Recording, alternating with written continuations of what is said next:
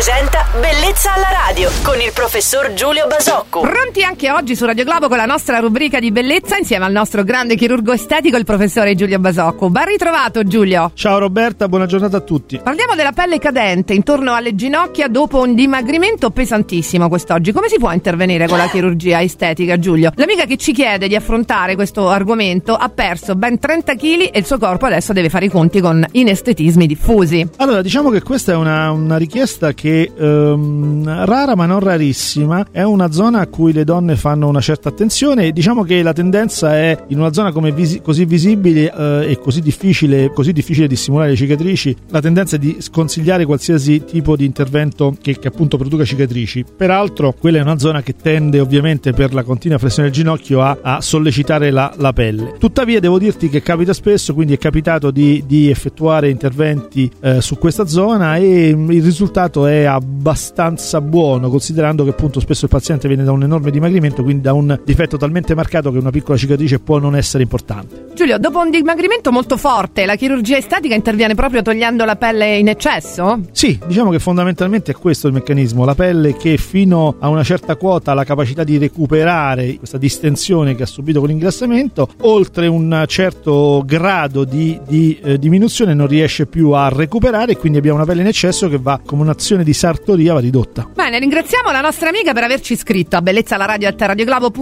ringraziamo anche il nostro chirurgo estetico Giulio Basocco per i suoi consigli. A domani Giulio, buona giornata. Ciao Roberta, buona giornata a tutti e a domani. Bellezza alla radio.